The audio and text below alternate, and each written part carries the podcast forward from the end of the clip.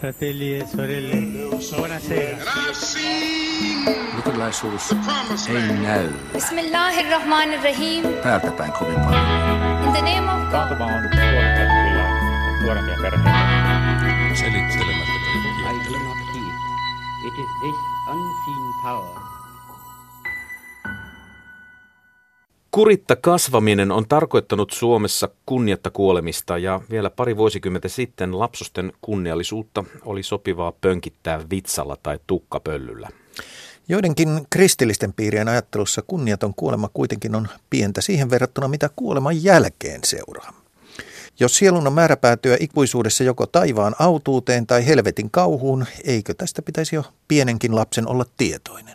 Niin, vaikka tämä saattaa tuntua lapsesta tuskaiselta ja traumatisoida pienen mielen. Vai jos yhteiskunnassa olemme päättäneet kieltää lapsen fyysisen kurittamisen väkivaltana, pitäisikö meidän myös kieltää puheet helvetistä ja saatanasta enkeleineen hengellisenä väkivaltana? Tämä ohjelma on Horisontti. Minä olen Ville Talola. Ja minä olen Kimmo Saares. Tervetuloa keskustelemaan hengellisestä väkivallasta, sen erilaisista muodoista ja tervetuloa pohtimaan sitä, missä kulkevat terveen hengellisen kasvatuksen rajat. Paikalla on teologian maisteri, tietokirjailija Aila Ruoho ja niin ikään teologi, tietokirjailija, myös toimittaja, terapeutti Janne Villa. Ja kolmantena vieraana Vantaan seurakuntayhtymän kasvatusasiain sihteeri, nuorisotyöntekijä Iris Sotamaa. Tervetuloa teille kaikille. Tittelit menivät varmasti oikein. Neljänteen tittelillä myös Janne Villa on paikalla. Tässä jotakin viikkoa sitten käytiin pieni someottelu, tai sen tapainen, kun Herättäjäyhdistyksen nuorisosihteeri Mika Nuorva piti Kotimaa 24 verkkolehden haastattelussa helvetillä pelottelua hengellisenä väkivaltana. Ja tähän ajatukseen sitten puuttui useampikin sosiaalisen median toimija, muun muassa Kuopion piispa Jari Jolkkonen, mutta jotta saadaan keskustelua auki, niin aloitetaan vaikka tästä, että onko tämmöinen puhe helvetistä ylipäätään sopivaa juttelua lasten läsnä ollessa? Mitä te ajattelette? Sanoisin, että lasten läsnä ollessa ei pitäisi helvettiä julistaa. Tämä on ihan tällainen perustava, jos mä ajattelen terapeutin kannalta, niin on monta asiakasta uskonnollisista piireistä, jotka ovat kertoneet siitä, miten tällainen helvetillä pelottelu on heitä traumatisoineet, että vielä aikuisella iälläkin tämä helvettäjätys on takaraivossa, vaikka koko uskon yhteisö oli jätetty jo taakse. Että ajatellaan, kun lapsuuden perustehtävä on, että tulee tällainen turvallinen suhde elämään, luottamus ihmisiin, Jumalaan, niin tämä usein ihan täysin niin kuin tuhoaa sen. Että ihminen rupeaa elämään sellaisessa niin kuin uskossa, että koska tahansa hänelle käy jotain pahaa sen sijaan, että hän odottaisi, että elämästä käy hyvin. Mitä te muut näette asian? No mä oon sitä mieltä kyllä kanssa, että lapsille ei ole tarvetta helvetistä puhua, että ehtii kyllä näitä asioita käsitellä sitten vähän vanhempana, että lapselle pitäisi puhua hyvästä Jumalasta ja paimenesta ja Jeesus on hyvä paimen ja tuoda niin kuin tämän myönteisen kautta uskoa esille. Näin sanoi siis Aila Ruoho ja Iiris. Ihan samoin ajatuksin, en löydä kyllä yhtään niin kuin perustetta, että miksi pitäisi ruveta puhumaan ainakaan. Ja varsinkin ehkä kiinnitin tuossa mitä sanoit, niin huomiota siihen, että nimenomaan pelottelusta. Että aina kun puhutaan hengellistä asioista, niin ei pitäisi mun mielestä käyttää semmoista verbiä kuin pelotella. Mä en tiedä sanoinko, saatoin sanoa lipsahtaa pelottelua. Mä ehkä puhuin puheesta helvetistä, että kuuluuko se ylipäätään siihen käsitemaailmaan, joka lapsen maailmaan kuuluu. Mä ajattelin, että niin, lapsen kanssa pitää puhua hengellisistä asioista hänen ikätasolleen sopivalla tavalla ja sitä mukaan, kun hänen omat kysymyksensä siihen liittyen herää. Te, Janne ja Aila, olette kummatkin nimenomaan tutkineet tätä asiaa, kirjoittaneet hengellisestä väkivallasta, mutta on vähän pakko kysyä, että mikä sai ylipäätänsä tarttua tähän teemaan? Janne. No, siis näkisin, että kristinusko on niin kallis asia, että sitä ei pidä pilata tällaisella hengellisellä väkivallalla, joka vieraannuttaa ihmiset kokonaan niin kuin uskosta ja usein myöskin niin kuin ihan Jumalasta, koska Jumala liitetään tällaiseen epäterveeseen toimintaan. Sillä on mielikuvissa, että on hirveästi ihmisiä, jotka ovat traumatisoineet hengellisen väkivallan seurauksena ja kadottaneet loppujakseen kenties uskonsa. Aila. No minulla lähti siitä oikeastaan, että mä löysin tuolta netistä tämmöisiä keskustelupalstoja, joissa ihmiset kertoi omista kokemuksistaan, että miten heitä oli satutettu eri yhteisöissä. ja minkälaista väkivaltaa niin kuin uskonnon nimissä heitä kohtaan oli tehty. Mutta varmaan sellaista ihan tutkittua tietoa on vaikea löytää, että kuinka yleistä tämä on. Sitä on tosi vaikea löytää. Että silloin kun mä aloin tekemään tästä aiheesta gradua, niin oli hirvittävän vaikea löytää ylipäätänsä kirjoja, joissa olisi puhuttu hengellistä väkivallasta tai tämmöisistä peloista ja muusta, niin ei löytynyt oikeastaan yhtään mitään. Ja sitten jos miettii näitä ihmisiä, jotka on kokenut tällaisia asioita, niin yleensä he kertoo niistä siinä vaiheessa vasta, kun he lähtee pois jostain epäterveestä yhteisöstä.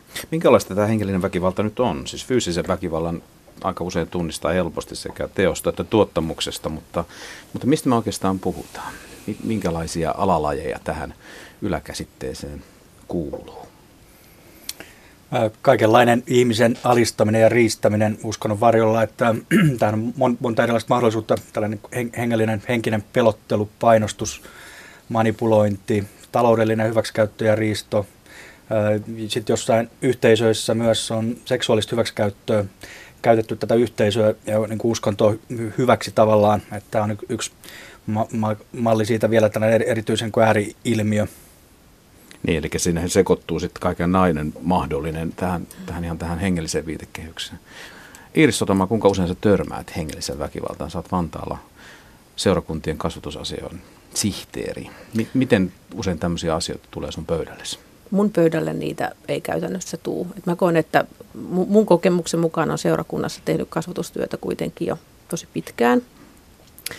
Niin koen, että se työ, kasvatustyö, mitä seurakunnissa tehdään, niin on niin kuin osallistujan kannalta, lapsen ja nuoren kannalta hirmu turmallista. Mutta totta kai niistä kuulee, mutta varsinaisesti itse en on niin kuin sillä tavalla joutunut olemaan työssäni tekemisissä niiden asioiden kanssa. Mä ajattelin jotenkin, että kun kirkko on meillä on ammatillista väkeä töissä, joka toki tekee esimerkiksi just tämän, että varhaiskasvattajat tietää, että mikä on lapsen mikäkin kehitysvaihe ja taso, että millä tavalla asioista voidaan puhua. Me ollaan kuitenkin joka avoin yhteisö ja sillä tavalla monella tavalla semmoinen läpinäkyvä yhteisö, että asioihin puututaan kauhean nopeasti. Meillä on esimiehet ja esimiehilläkin on esimiehet.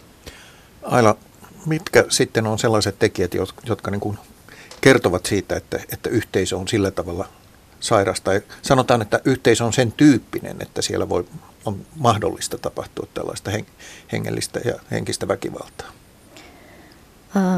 Mä oon yleensä löytänyt sieltä just nimenomaan tämän kontrolloinnin, että jos yhteisön jäseniä pyritään kontrolloimaan ja valvomaan ja sitten jollain tavalla yritetään puristaa heistä joko tahallisesti tai tahtomatta sitten jonkinlaista syyllisyyttä, että ihminen voi jatkuvasti tietyllä tavalla huonosti, että hän kokee, että hän ei tee riittävästi tai hän ei välttämättä suorita riittävästi tai sitten hän joutuu koko ajan tarkkailemaan itseään, että mitä hän tekee ja minkälainen uskovainen hän on.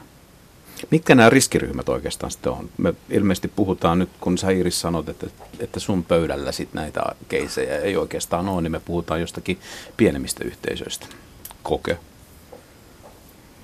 No mä näkisin ainakin sen, että ihan perusluterilaisuudessa ei ole tullut kauheasti vastaan tällaisia tapauksia, eikä varmaankaan myöskään sitten niin kuin ortodoksialla tai niin kuin tämmöisissä isommissa kirkkokunnissa, jossa on sitä omavalvontaa ja uskalletaan puhua, mutta sitten kun mennään semmoisiin yhteisöihin, joissa ei uskalleta tuoda niitä epäkohtia esille eikä uskalla ilmaista edes omia tunteitaan, niin silloin tulee niitä ongelmia. Et kirkon piirissä, jos ajatellaan, niin herätysliikkeet on ehkä semmoinen paikka, että missä on niin kuin eniten tätä pahoinvointia. Eli tavallaan mitä suljetumpi yhteisö, niin sitä helpommin siellä voi jotain tapahtua. Mitä suljetumpia, mitä kontrolloidumpi. Et jos ihminen ei uskalla sanoa, että mua pelottaa tai mua ahdistaa tai että joku asia tässä seurakunnassa on mun mielestä vialla, niin silloin ollaan aina tämmöisillä vaarallisilla vesillä. Kuitenkin lastensuojelun periaatteessa pitäisi aina kristiuskon piirissä olla niin kuin ihan oikeastaan kaikissa uskonnoissa niin kuin ydinasiana. Missä kohti tämä asia jotenkin kääntyy toisinpäin? No sitä on vähän vaikea varmaan määritellä, mutta se, että jos lapsikin ihan pienestä pitäen kokee syyllisyyttä tai kokee itsensä pahaksi tai joutuu miettimään, että olenko mä niin paha, että mä joudun helvettiin tai että mut tuhotaan Harmakedonissa tai mitä Jumala minusta ajattelee. Tai sitten tuotetaan ihan semmoista materiaalia yhteisössä, missä lapsi oikeasti pelkää niitä asioita, mitä siellä puhutaan tai kirjallisuutta tai tämmöistä, niin siinä vaiheessa mun mielestä tulee se ongelma. No mehän ei päästä sitten kuitenkaan mihinkään siitä, että kristinuskossa myös tämä oppi helvetistä on. Mä aloitin kysymällä, että pitäisikö siitä puhua, mutta siellä se kuitenkin lymyää. Mitä tästä pitäisi ajatella lasten kasvatuksen kannalta, että onko sitten niin, että kristinusko on kuitenkin jotenkin tällaista K18-tavaraa. Ja meillä on insertissä Mikkelin piispa Seppo Häkkinen, ja hän ajattelee tästä kysymyksestä seuraavalla tavalla. No en ole kyllä juurikaan joutunut omassa hiippakunnassani puuttumaan. Meillä Mikkelin hiippakunnassani on hyvin läheinen yhteistyö herätysliikkeiden ja kirkollisten järjestöjen kanssa. Tietysti kaikkien etu on se lapsen oikeuksien toteutuminen, ja tiedän, että siitä myös herätysliikkeet ja järjestöt kantaa huolta ja pitää sitä tärkeänä. Ja kyllä haluan tästä alleviivata sitä hyvää ja turvallista uskontokasvatusta, että se on kyllä suuri voimavara lapselle, ja mielestäni uskonnollisen kasvatuksen tulee aina olla turvallista ja lapsen kasvua tukevaa, mutta kaikista asioista on voitava puhua, kunhan puhutaan lapsen tasolla ja häntä kunnioittaa ja häntä arvostaen. Ja jos ajattelen nyt Suomen luterilaisen kirkon lapsia ja nuorisotyötä ja tunnen sitä varsin hyvin, niin arvostan kyllä korkealle heidän ammattitaidonsa, vaikkapa juuri maailmanloppuun ja helvettiin liittyen. Sitten oma mielenkiintoinen kysymyksensä on tietysti se, että lapsia ja nuoriahan ehkä enemmän nykyisin pelottaa kaikki se, mitä jostakin internetistä ja vaikkapa elokuvista ja muista niin kuin heille syötetään ja tulee esille. Millä tavalla sitten tämmöinen hengellinen väkivalta ja siihen liittyvä pelko poikkeaa siitä, mitä muun tiedon välityksen kautta tulee? Mun mielestä se on melkeinpä vielä pahempaa, koska se menee niin ydinkysymyksiin, että ihmisellähän tällainen käsitys siitä, että on Jumala olemassa ja on todella niin kuin menee syvälle luihin ja ytimiin. Että jos tällä alueella tehdään jotain tällaisia hyökkäyksiä ja haavoitetaan näitä tällaisia perusluottamukseen liittyviä asioita, se on sama kuin niinku seksuaalisuus ja hengellisyys, ne on kaikista niinku syvimmät jutut ihmisessä, niin tekee aina pahinta jälkeä, että se on jopa pelottavampaa kuin joku väkivalta, mitä vaikka tulee netin kautta lapsille sanoisin. Niin se menee tavallaan niin kuin ihan ihmisen eksistenssiin, olemassa olevan ytimeen. Ja ihan niin kuin musta Aila sanoi tuossa aikaisemmin justiin, että puhutaan niin, varsinkin jos puhutaan syyllistämisestä, niin jotenkin se tulee niin henkilökohtaisella tasolle, että okei, voidaan pelätä vaikka, että ilmastonmuutos etenee, mitä siitä tapahtuu, mutta silloin kun puhutaan tämmöisistä henkellisistä kysymyksistä, niin se tulee niin henkilökohtaiseksi ja niin kuin itseä kohti. Siitä varmaan kaikki on ihan samaa mieltä, että lapsia pitää suojella kaikelta väkivallalta. Miten tämmöisen hengellisen väkivallan uhrin tunnistaa, jos uhri on lapsi? Miten hän oireilee, jotta niin kuin voisi joku puuttumiskynnys ylittyä? Mikä teidän kokemuksena on? Onko teillä semmoista kokemusta? Usein se tulee vasta aikuisten kautta, ja aikuiset alkaa purkaa näitä traumoja. Että lapsihan ei tavallaan niin kuin hahmota sitä, että nyt hänelle tehdään jotain väärää, kun hän kasvaa yhteisössä, jossa toimitaan kaiken aikaa vääristyneesti. On se sitten perhe tai seurakunta, että hän ei hahmota sitä, koska hän on sen sisällä, että se on mitään outoa, että usein näitä aletaan terapiassa vasta aikuisella käsitellä.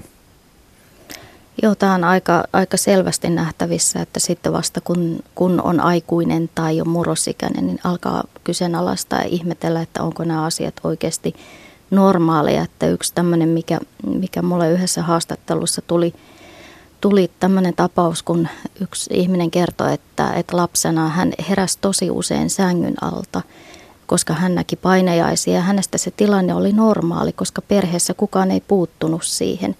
Että hän ei tajunnut, että siinä on mitään outoa, että ne pelot on jotenkin epäluonnollisia tai niin kuin, että hän vaan totesi, että tilanne oli tämä, että hän pelkäsi ja sitten vasta aikuisena ymmärsi, että hyvä tavaton, että mitä hänelle on tehty. Pitääkö jotenkin olla sellainen, että uskontoa mielletään eri kategoriaan, että sellainen puhe, mikä on muualla, koetaan poliittisesti epäkorrektiksi ja koetaan ahdistavaksi, mutta että sitten kun ollaan uskonnon piirissä, niin sen pitäisi mieltää enemmän hyväksytyksi juuri sen takia, että ollaan uskonnon piirissä. Koetteko te näin?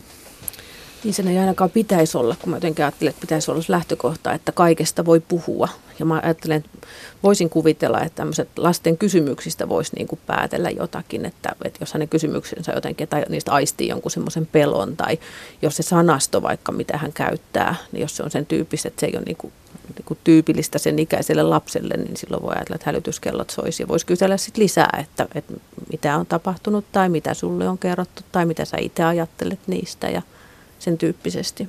Onko nämä sellaisia tapauksia, jotka tulee esiin, jos tulevat esiin, niin sitten jonkun muun tämmöisen lastensuojelutapauksen tai keissin yhteydessä sitten enemmänkin kuin yksittäisissä tapauksissa, että lapsi puhuu sitten omista hengellisistä ajatuksista, jotka kuulostavat vierailta tai oudolta?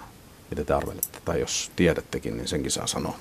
No jos otetaan tältä kannalta, että esimerkiksi koulussa, päiväkodissa ja sitten lasten kanssa työskentelevät terveysviranomaiset, niin monet ovat kertoneet, että kun tulee jotain hyvin hämmentäviä kommentteja uskontoon liittyen lapsilta, jotka on usein jossain pienessä uskonnollisessa yhteisössä, että harvemmin tältä niin luterilaisen kirkon valtavirta puolelta, niin heidän on hyvin vaikea tarttua tähän problematiikkaan, koska se on niin vieras se yhteisö ja he eivät tunne sitä, että mikä on sen kielipeli.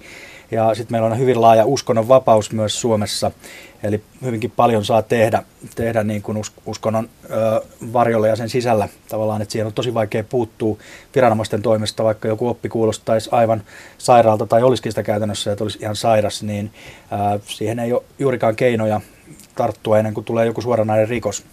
Niin, tämä puuttuminen olisi ollut itse asiassa seuraava kysymys melkein tässä listalla. Miten tämmöiseen voi puuttua? Mitkä olisivat ne keinot, jolla tämmöinen A tulee näkyväksi ja toisekseen B, miten siihen päästään kiinni? Merkitsevä hiljaisuus. No kyllähän lasten kanssa täytyy sitten sellaisten ammattiauttajien, jotka tuntevat sitä, että lapsen psykologista kehitystä, niin keskustella, että jos huomataan vaikka koulussa tai päiväkodissa, että nyt on jotain todella vinksallaan, mutta itse on vaikea siihen päästä kiinni, niin kyllä silloin täytyy niin kuin ottaa laajemmin mukaan muita keskustelutahoja ja tietysti myös vanhempien kanssa käydä läpi näitä kysymyksiä, että mistä oikein on kysymys, että lapsihan on yksin ei kykene sitä selittämään juurikaan.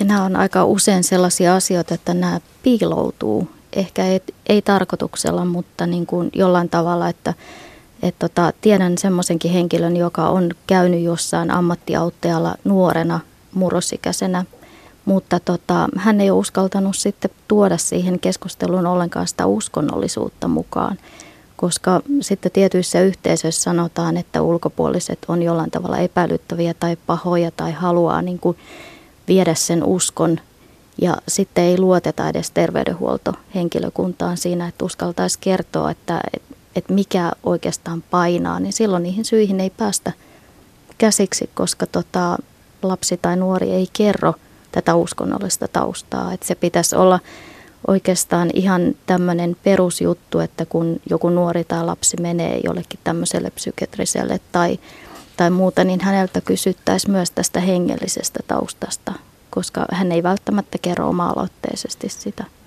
Pitäisikö toisaalta ehkä myös olla sitten vähän enemmän sen alueen osaamista ja käsitteistön tuntemista myös sitten ihmisillä, jotka kohtaavat nuorten ja lasten hätää? Et koska nykyisin tuntuu, että tämä hengellinen maailma niin kuin eristetään niin irralleen, että tavallaan sitä ei ole sitä kautta olemassa. Varmaan pitäisi ja varmaan jo se koko lähtökohta, että me keskusteltaisiin katsomus sensitiivisemmin ja käyttäisiin enemmän dialogia niiden asioiden äärellä. Että vaikea ehkä tietenkin varsinkin, jos on jostain pienemmistä uskonnollisista yhteisöistä kysymys, niin kuinka paljon tai terveydenhuollon henkilökunnalla vaikka voi olla edes tietoa kaikista, mutta sellainen tietty herkkyys, että huomaa, että nyt tässä onkin. Ja jotenkin sen ymmärrys, että kun se katsomus on kuitenkin niin vahvasti osa ihmisen identiteettiä ja se koko sitä perhetaustaa. Ja onhan se totta, että lapset ja nuorethan on hirveän hyviä salailemaan kaikenlaista, mikä siihen perheeseen liittyy noin muutenkin. Sä oot, Iris Sotamaa, ollut täällä kuluneella viikolla Tampereella Nuori 2017 tapahtumassa, missä on paljon ollut kasvatuksen ammattilaisia ja nuorisotyön ammattilaisia koolla. Kuinka virtaavaa on tämä tiedonvaihto ja tavallaan semmoinen eri toimijoiden välinen vuorovaikutus ja tiedonvaihto, jotta tämä, mitä Kimmo tässä äsken peräänkuulutti, niin voisi olla totta, että oikeasti tunnistettaisiin ja pystyttäisiin puuttumaan. Miten sä arvelet tätä itse? No mä arvelen itse, että se on kasvamaan päin. Ihan jo ajattelen sitä, että koko se lähtökohta, vaikka mitä meillä uudessa varhaiskasvatuslaissa on ja varhaiskasvatussuunnitelmassa tämmöisestä katsomusymmärryksestä ja sen tietämisestä. Ja sitten meillä tulee samaan aikaan toisaalta lapsi- ja perhepoliittinen muutosohjelma ja nuorisolaki muuttuu, joka entistä enemmän edellyttää meiltä yhteistyötä eri toimijoilta. Ja mä arvelen, että sitä kautta, kun eri toimijat tuntee toinen toisiaan paljon paremmin, niin kuin henkilökohtaisella tasolla se vuorovaikutus vahvistuu ja silloin myös kaikenlaisten asioiden käsittely vahvistuu. Uskontojen uhrien tuki, se oli vaikea sana nyt tällä kertaa, joka tapauksessa. On semmoinen rekisteröity yhdistys, joka on pitänyt uskonnossa jollakin lailla väkivaltaa kokeneille ihmisille tällaista vertaistukea ja heidän asiansa myös edistänyt. He ovat esittäneet eduskunnan uskonnon ja oman tunnon vapausryhmälle tässä maaliskuussa, että yksi keino puuttua ongelmiin olisi velvoittaa uskonnolliset yhteisöt korvaamaan aiheuttamia vahinkoja. Eli jos on jotenkin toteen näytetty tai osoitettu keisi, että terapia johtuu jostakin tämmöistä uskonnollisen yhteisön toiminnasta varhaislapsuudessa tai missä vaiheessa nyt hyvänsä. Olisiko tämmöinen ennaltaehkäisevänä keinona toimiva? Mitä te arvelette? No mä itse henkilökohtaisesti en usko, että se toimii kyllä, että koska ihminen on kuitenkin niin moniulotteinen kokonaisuus, että jos lähtee siitä, että miten vaikuttaa ensinnäkin perimä, ihan näihin tämmöisiin psyykkisiin ongelmiin ihan varmasti vaikuttaa, ja sitten perhe ja ystävät ja naapurit ja lähipiiri ja kaikki, että miten sieltä sitten pystyttäisiin nostamaan nimenomaan se uskonnollisen yhteisön rooli siinä ongelman syntymisessä, niin se olisi todella haastavaa, että pikemminkin mä lähtisin siitä, että täytyisi niin kuin kokonaisuutena katsoa näitä yhteisöjä, niiden opetuksia ja miettiä ja päästä jonkinlaiseen vuoropuheluun näiden kanssa, että miten niin kuin he suhtautuvat lapsiin esimerkiksi ja tähän lasten opettamiseen. Voisiko sanktioiminen paitsi olla vaikea näyttää toteen, niin myös sellainen, joka voisi jopa sulkea yhteisöä vielä entisestään? Kyllä mä ainakin itse uskon, että se vaikuttaa ja sitten pahimmassa tapauksessa voi olla semmoinen, että joku uskonnollinen yhteisö pistää ihmisen allekirjoittamaan vaikka jonkun lapun, että kun menet kasteelle, niin sitten sitoudut siihen, että noudatat meidän sääntöjä. Että kyllähän siellä pystytään niin kuin tekemään sitten vastavetoja, että se vaan aiheuttaa semmoista epäluuloa ja sitten myös nostaa niitä raja-aitoja näiden yhteisöjen ja sitten ihan viranomaisten välillä. Uskontojen uhrit tekee erittäin tärkeää vertaistukityötä ja tässäkin aloitteessa on kyllä niin kuin hyvä ajatus takana, mutta näkisin samalla tavalla kuin Aila, että se on aika ongelmallista osoittaa, että mikä on sen tarkalleen ottaen sen uskonyhteisön syy siihen, että henkilö traumatisoituu, tarvitsee terapiaa ja mikä on sitten esimerkiksi sen syy, että saattaa olla perhesairas ja vääristynyt, kaikki vuorovaikutusmallit ja se toiminta, että vaikka perheenjäsenet kuuluu yhteisöön, niin se ei välttämättä ole sen yhteisön sairaus, mikä lapseen siirtyy, vaan se voi olla myöskin niin kuin ihan puhtaasti sen perheen sairaus, että on sen takia hirveän vaikea määritellä. Perusratkaisuhan usein, mitä esitetään uskonnon aiheuttamiin ongelmiin, on se, että uskonnosta puhuminen ja opettaminen jollakin lailla kielletään tai työnnetään syrjään. Puhutaan, että julkinen tila olisi uskontoon vapaa tila. Mitä te arvelette, miksi tämmöinen ratkaisu olisi ongelmallinen? Mä jotenkin etäisesti tulkitsen, että te ette välttämättä kannattaisi tällaista ratkaisua, että uskonnosta ei puhuttaisi ja uskontokasvatus ei olisi osa tätä julkista toimintaa. Nimenomaan mä en näe niin mitään vaihtoehtoja enää tässä ajassa ja tässä maailmassa siihen. Mutta on hienoa, että meille tulee tänne maahanmuuttajia, jotka haastaa myös tätä meidän kenttää, katsomuskenttää, koska heidän kulttuureissa monessa eivät edes erota erikseen katsomusta ja kulttuuria, vaan ne on niin tiivisti niin kuin yhtä. Ja sitten he kysyvät meiltä, että miksi te teette näin tai miten te ajattelette tästä. Ja meidän suomalaisen kulttuurinhan ei kuulu se, että me kauheasti puhuttaisiin meidän hengellisistä asioista, vaan ne pidetään kauhean pitkälti yksityisasioina. Ja musta on hienoa, että nyt meitä haastetaan siihen dialogiin. Ja mä ajattelin jotenkin, että entistä enemmän semmoinen avoimuus auttaa ymmärtämään enemmän meitä toinen toisiamme silläkin saralla. Janne nyökyttelee. Joo, mä olen täysin samaa mieltä, että kyllä tämän kansainvälistyvässä Suomessa niin yhä enemmän tarvitaan uskonnollista yleissivistystä ja ymmärrystä. Ei ainoastaan muiden kulttuureita kohtaan, vaan niin kuin ihan sen meidän oman perimämme tajuamista. Että se ei ole suinkaan enää nykyään yleistä, että ihmiset ymmärtävät edes tätä niin kuin meidän kristillisen kulttuurin perusasioita. Et monesti ei välttämättä ole saatu juurikaan koulussa enää samankaltaista opetusta kuin aikaisemmin, ja sitten kodeissa ei kenties puhuta yhtään mitään, että sitten ollaan ihan niin kuin pihalla siitä, että mistä on kysymys koko niin kuin kristillisessä traditiossa.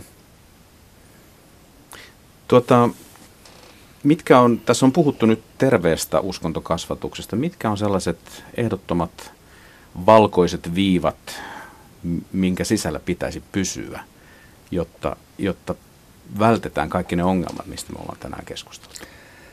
Luterilaisen kirkon lapsi- ja nuorisotyössä on aika hienosti linjattu ihan virallisena kannanottona, että tuon uskontokasvatuksen tulee olla sellainen, että se välittää lapsille myönteisiä mielikuvia Jumalasta.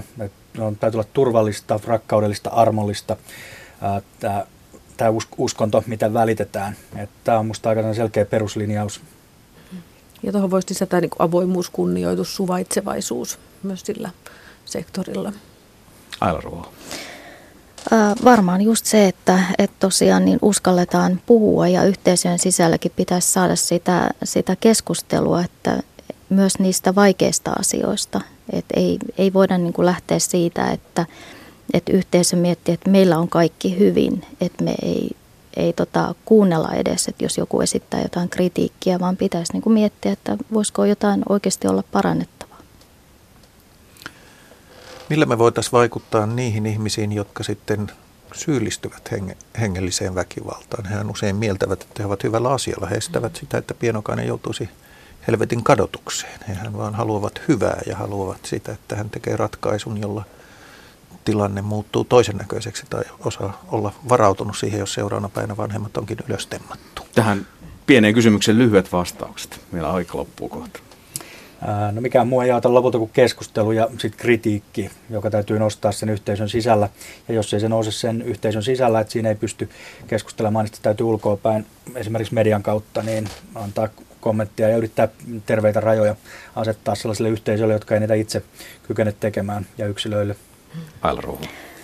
No jos jostain yhteisöstä tulee tämmöistä kritiikkiä, niin kyllä se niin kuin osoittaa, että siellä ainakin jotkut on tyytymättömiä. Että silloin täytyisi miettiä, että olisiko jotain semmoisia asioita, joita pitäisi tehdä paremmin. Iris Sotamaa. Ja nimenomaan sen keskustelun kautta. Että sehän on kauhean inhimillistä, että vanhemmat haluaa lapsilleen parasta, mitä he tietää. Että on hirveän vaikea tietenkin päästä semmoisen asenteisiin käsiksi, koska siellä on kysymys kokonaan niin kuin ihmiskuvasta ja maailmankuvasta ja Jumalan kuvasta ja koko semmoisista psyykkeen rakenteista, mutta keskustelun kautta. Kiitoksia tästä keskustelusta Aila Ruoho, Janne Villa, Iris Sotamaa.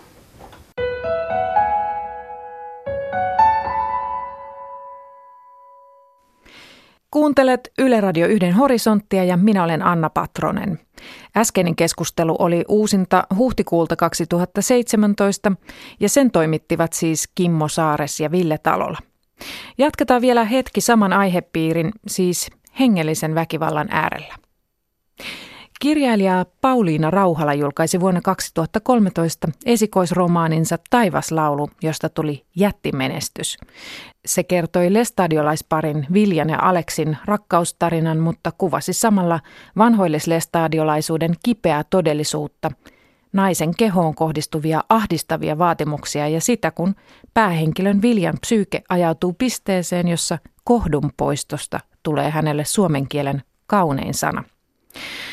Taivaslaulua on myyty liki 70 000 kappaletta, se on useaan kertaan palkittu, ja siitä tehtiin teatterisovitukset sekä Ouluun että Tampereelle.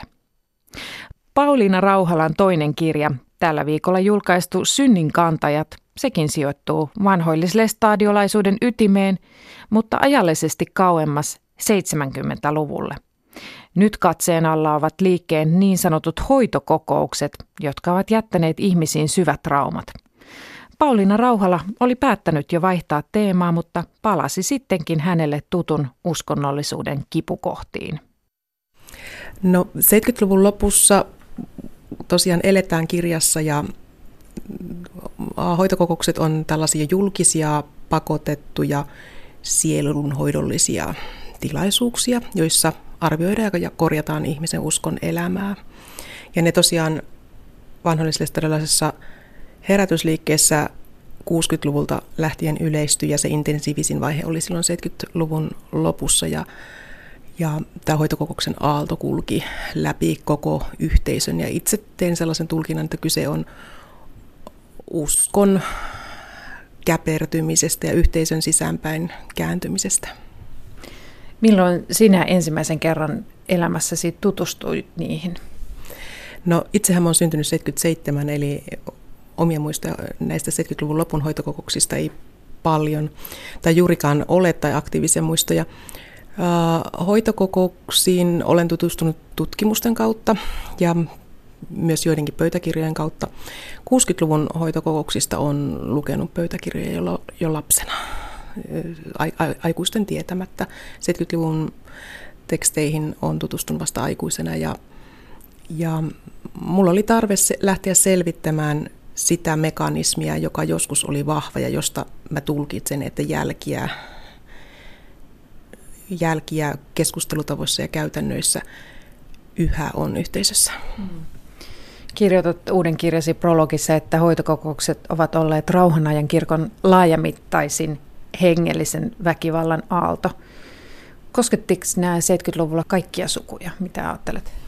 Kyllä mulla on sellainen käsitys, että se laajasti läpi koko yhteisöä kosketti. Kirja on toki täysin fiktiivinen romaani. Miten olet kerännyt tietoa näistä hoitokokouksista ja miten vaikeaa se on ollut?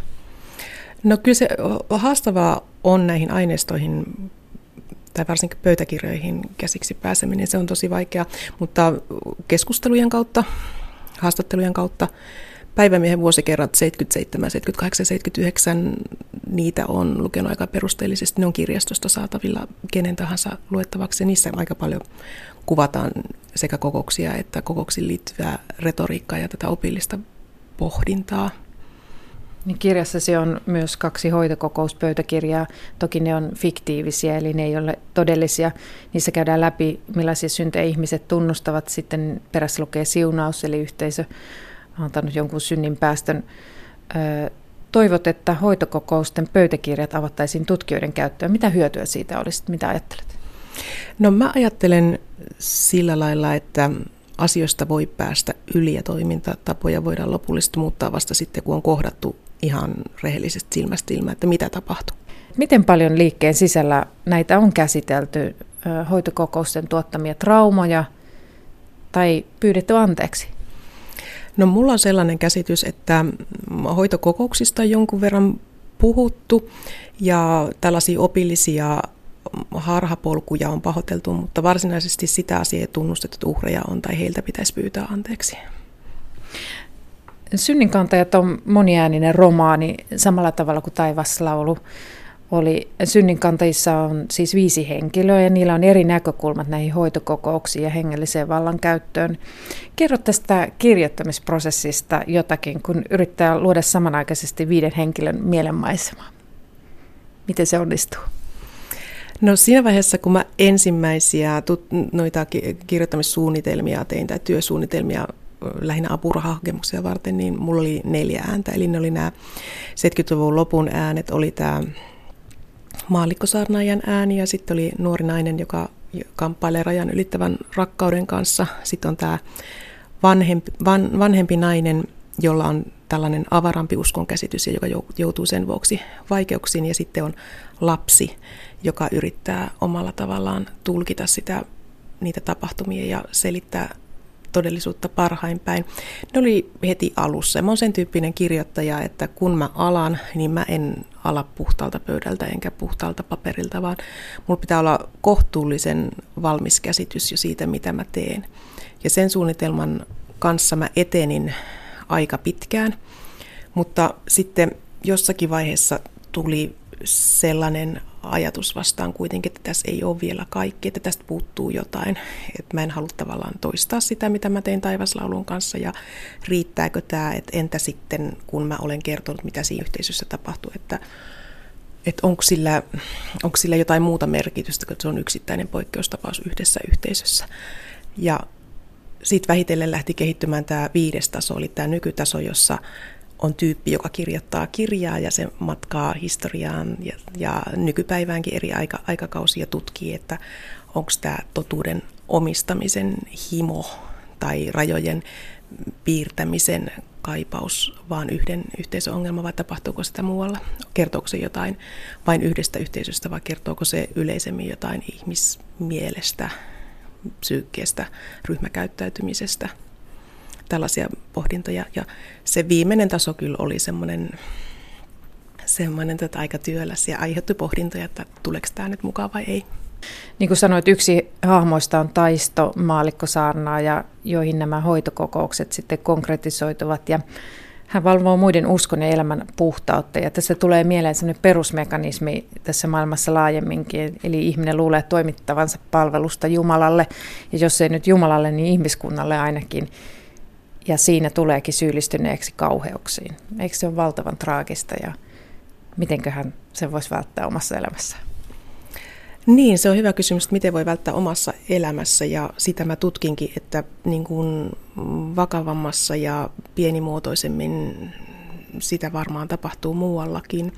Mutta tosiaan toi Taisto hahmona, niin hän toimii vilpittömästi parhaan ymmärryksensä mukaan ja tämän oman jumalallisen tehtävänsä ohjaamana, että itse olen ajatellut, että hänessä yhdistyy tällainen omnipotenssi ja traagisuus.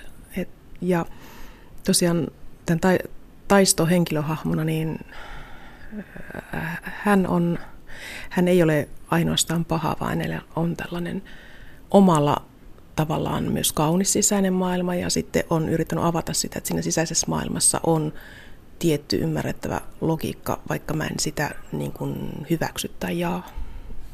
Pauliina Rauhala, olet kirjoittanut kirjan Synnin kantajat niin, että sen läpäisee sellainen vahva suhde luontoon. Teitkö paljon töitä näiden luontokuvausten suhteen vai onko sulla itselläsi luontaisesti vahva suhde luontoon? No kyllä mulla luontosuhde ja luonnossa liikkuminen on mulle tosi tärkeää ja haluan oppia lisää, mutta mä oon kuitenkin semmoinen varsin tavanomainen retkeilijä. Kuljen paljon luonnossa kylläkin ja haluan oppia uusia asioita, mutta joudun tähän kirjaan tekemään tosi paljon taustatyötä, että ne eivät tule jostakin valmista varastosta itsestään, vaan on tiettyjä lauseita, joista mä joudun joka sanan tarkistamaan, että meneekö tämä näin. Se on välillä tosi huikeaa luettavaa, siis aivan upeata tekstiä. No toivottavasti sieltä ei ihan hirveästi niitä asiavirheitä löydy. Mitä, Pauliina Rauhala, sä opit tämän kirjan kautta itsestäsi kirjailijana? No kyllähän nämä kaikki teemat, joita mä käsittelen, esimerkiksi tämä totuuden omistamisen himo tai pienen maailmaan vetäytymisen kaipuu, turvan kaipuu ja sitten myös tämä auttajahenkilöksi ryhtymisen niin kuin varjo, niin onhan ne tosi lähelle itseään tulevia teemoja. Ja myös rakkauden vaikeus, sekin on tosi lähelle tuleva teema. Teemat on kaikki sellaisia, että ne kyllä tulee itseen lähelle. Mä opin tai löysin sen itsestäni kyllä, että myös minä piirrän rajoja ja määrittelen totuutta tosi kapeasti omassa elämässäni omilla sektoreillani, kyllä. Kirjoittamisesta, no ainakin mä opin yhdistämään tietotekstiä ja fiktiota. Et enää kuulu lestadiolaisen liikkeeseen, mutta taustasi on ja pysyy. Mikä lestadiolaisuudessa on sellaista, mistä haluat mahdollisesti pitää kiinni? No, kauniita puolia yhteisössä on se yhteisöllisyys, rikas sosiaalinen elämä lauluista. Mä olen aina pitänyt Sionin lauluista ja virsistä ja sellainen yksinkertainen, hieman askettinen luonnonläheinen elämäntapa on mulle kyllä sopinut ihan hyvin, että se tosiaan maailma mua ei hirveästi houkuttanut, opilliset kysymykset tuli vastaan. Esikoiskirjastasi Taivaslaulu tehtiin teatterisovituksia Ouluun ja Tampereelle ja pidettiin kaikenlaisia paneeleita. Olitko varautunut siihen, että tulee niin valtaisa menestys? En ollut mitenkään varautunut, että mulle tosiaan oli jo yllätys se, että kustannustoimittaja siitä niin valtavasti tykkäsi ja se, että se avautui hänelle. Mä jännitin etukäteen hirveästi, että miten se avautuu muille kuin uskonnollisille ihmisille, ja sitä kirjaahan luetaan paljon myös ihan toisenlaisista uskonnollisista lähtökohdista, että moni lukee sitä pelkkänä rakkaustarinana, ja se on myös minulle hyvin mieleinen tulkinta, että ei ollut mitään käsitystä siitä, ei todellakaan. Pauliina Rauhala, mikä sinun toiveesi on tämän uuden kirjasi Synnin kantajien suhteen? Minkälaisia jälkiä toivot sen jättävän? No, mä toivon, että se avaa ihmisiä pohtimaan monenlaisia kysymyksiä, totuuden rajoja, paitsi siellä, mutta myös omassa itsessä ja siinä maailmassa, missä he elävät. Ja en oleta mitenkään, että tämän tarvitsisi mennä samalla lailla kuin Taivaslaulun tien, että katsotaan, mitä tuleman pitää. Näin siis kirjailija Pauliina Rauhala. Kerrottakoon vielä, että vanhoillislestadiolaisten hoitokokouksista on pyritty luopumaan lestadiolaisuudessa 80-luvun jälkeen. Suomen rauhanyhdistysten keskusyhdistys ry ilmoitti vuonna 2011, että herätysliike ei enää järjestä hoitokokouksia eikä hyväksy hengellistä väkivaltaa. Monia julma kohtelu ehätti kuitenkin koskettaa, sillä vanhoillislestadiolaisia maassamme on arviolta 80 000 150 000. Horisontti jälleen viikon päästä. Voit kuunnella Horisonttia Yle Areenassa milloin vaan ja missä vain.